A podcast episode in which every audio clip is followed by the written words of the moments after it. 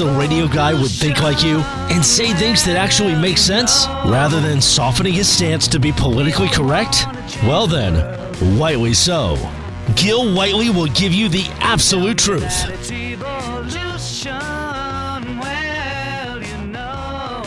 Hello and welcome back. Gil Whiteley. Gil Whiteley and Doug Ottawell with you for the next 45 minutes, joining us from Washington, uh, the White House correspondent for Fox News, uh, not, not, not Fox 31, Fox News National, uh, Kevin Corke, who started here in Denver. Uh, I don't know if he started here, but uh, uh, I knew you early in your career when you were a sports guy on Nine News. Well, yeah, because uh, I'm a Colorado kid. I went to elementary, middle school, high school, college. Uh, first ten years of my professional career, all in the Mile High City, man. Your first thoughts when you heard Brian Flores uh, say that John Elway and Joe Ellis showed up looking like they were disheveled and they'd been out out drinking heavily the night before and showed up an hour late.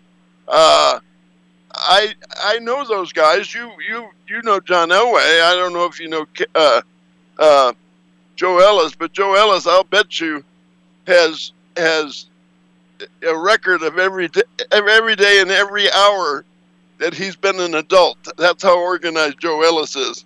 So I have a feeling that that that did not ring as true to me. You know, and I watched um, Coach Flores' uh, interview this morning on CBS, and I have to say, uh, I found the allegation somewhat wanting, and I'll tell you why.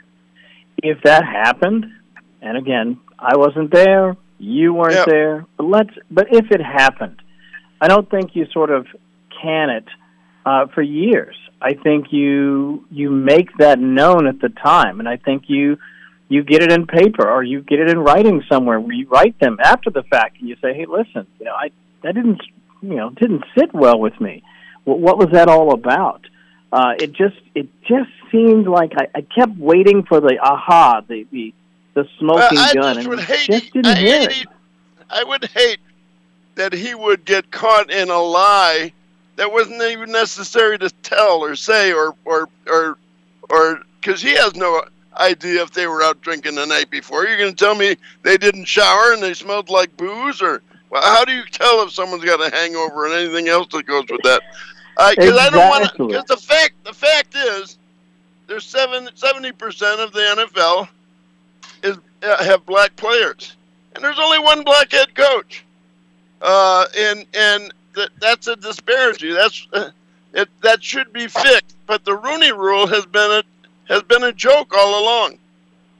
Well, I think that's exactly right for two reasons. One, if you have to make people do the right thing or to do the smart thing, the, the good business decision by rule, then it's probably not a good rule because at the end of the day, you want to just pick the best people.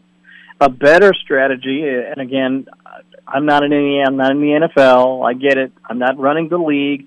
But if I were advising them, I think a much stronger strategy, rather than having the existing Rooney Rule, which is sort of a joke, uh, would be to simply say we are going to develop uh, former players and former coordinators and uh, assistant coaches, both in the college and the professional ranks, and prepare them. That's a much smarter rule. And you can home grow, by the way, really good coaches if you commit to it as an organization. And I think there are some organizations that already do without the need for the so-called Rooney Rule. Uh, you know, and it, it, it hasn't been brought up all day, is that they were they were actually interviewing for a coach, a head coach, after they just had a black head coach. It's so it's not so, so to call a, eh, you know, I my, I was at a radio station once that they fired a guy, uh, and he wanted to sue them for for uh, for ageism. And as it turns out, I was the guy they replaced him with, and I was like three years older than he was. And uh, so, so that, that's kind of that's kind of a scenario. You know, uh, you know, this is bad luck that you're doing it at this time. Yeah. Uh, so so much for that Doug, argument, right? Doug.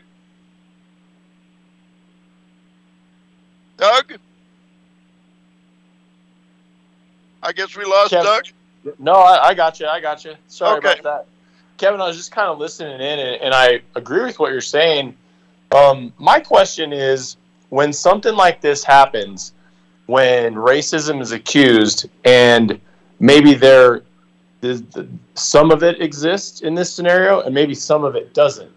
How much does it discredit or harm the process or the movement toward ultimately ending racism when there are these hiccups like this where someone basically cries wolf and there isn't any. exactly the problem when you start making this something where we have to sort of get into the argument of did we interview a certain person or did we appoint a certain person because of the amount of melanin in their skin? What it does is it, it almost, in my opinion, takes away from what they've accomplished and achieved. You can hire someone who's African American, and you don't have to say, we're going to hire a black coach. Why? Because we're in the business of winning. And if the winning coach who wins that process uh, happens to be black, great, good, whatever. If they're blue, great, good, whatever. I'm in the business of winning. I'm not in the business of social engineering. And if somebody wants to have a process where we get more people in the pipeline, I think it starts at the team level with encouragement and support from the league, but not, in my opinion, some sort of a rule where you're basically because here's what's going to happen. The next rule is going to be: Did you interview a Hispanic coach? Did you interview a female? Did you interview an Asian American? Did you interview? You see what I'm saying? It doesn't make Yeah. sense to go down this road, in my opinion. Now, I have said for years on my show, publicly, that uh, when a black when a black man gets gets hired in the NBA, oh Chauncey Billups, Portland Trailblazers. Eh, That's what they say. They don't say, oh, they're hired a black coach, and it, happens so often in the NBA that it's not a big deal. Same in Major League Baseball. Okay, that, that, that you know that, that someone gets hired and he's black or white, they just say they can name who it is. Football has to self self uh, uh, fix this, uh, but to, to forcing things like this in this kind of situation, the numbers the numbers are there, so it's systemic. So football has to figure it out, but that doesn't mean when he came when he you know when they forced them to to interview two black men and they go well we know we want to hire this guy and now they got to hire and it and so it does become a facade Absolutely. Kevin, how, And in your observation, Kevin, how has the mm-hmm. NBA or Major League Baseball managed to essentially do this to to Gil's point, where you don't mention the color of someone's skin when they get hired? No. Um, you know the the um, let's be honest, whether it's a Major League Baseball or an NBA or an NFL franchise, I mean the majority of these are owned by rich old white guys. I mean, let's not kid ourselves. How have those leagues managed to make it a non-issue where the NFL is still sort of stuck in this strange place? You know, part of it is, I believe, again, it's it's done by the teams rather than by the league. Uh, for example, forty percent of the players in baseball. Uh, I, I want to say I read a stat that said something like forty percent were foreign-born or minority. yeah right Okay? now there's only about 7 or 8 percent of major league baseball are african american unbelievable Correct. Right. It is shocking, especially considering when I was growing up. Uh, you know, the Ozzie Smith. You know, going all the way back. I mean, Lou Brock. I mean, there was a lot of guys that played baseball. Bob Gibson. You know, all the a lot of the kids in my neighborhood loved baseball and grew up playing baseball, and that's a separate story. But I think the reason baseball's done a better job in the NBA for, uh, especially when compared to football, is because I think they home grow their coaches. For example, if you are an outstanding player and you've just hung up your cleats, let's keep you inside the business. Let's get you not just involved in sort of, oh, you get to be on the community, you know, reach out, outreach team. Great. How about we put a headset on you? How about we keep you involved? Because that's how you grow coaches and that's how you make better head coaches. And Major League Baseball and the NBA especially has done a great job. You see guys that don't need the money, but they want to be assistant coaches because they want to stay connected to the game. That starts from the top down, and the National Football League can do a better job, and the teams themselves, if they take this approach, in my opinion. Uh, uh, tell us a little bit about what you're up to now. You're still uh, in the front row at the uh, in uh, in the White House briefing room, right? You know what? It's funny because I'm still part of our White House unit. I still go over there. However, I, I'm working the later shifts. So what happens is when there's breaking news and it's say five or six o'clock in the evening East Coast time, that's when I sort of spring into action. The good news is I'm on every night on a show or two shows. The the bad news is I missed the noon, the one o'clock in the afternoon briefings.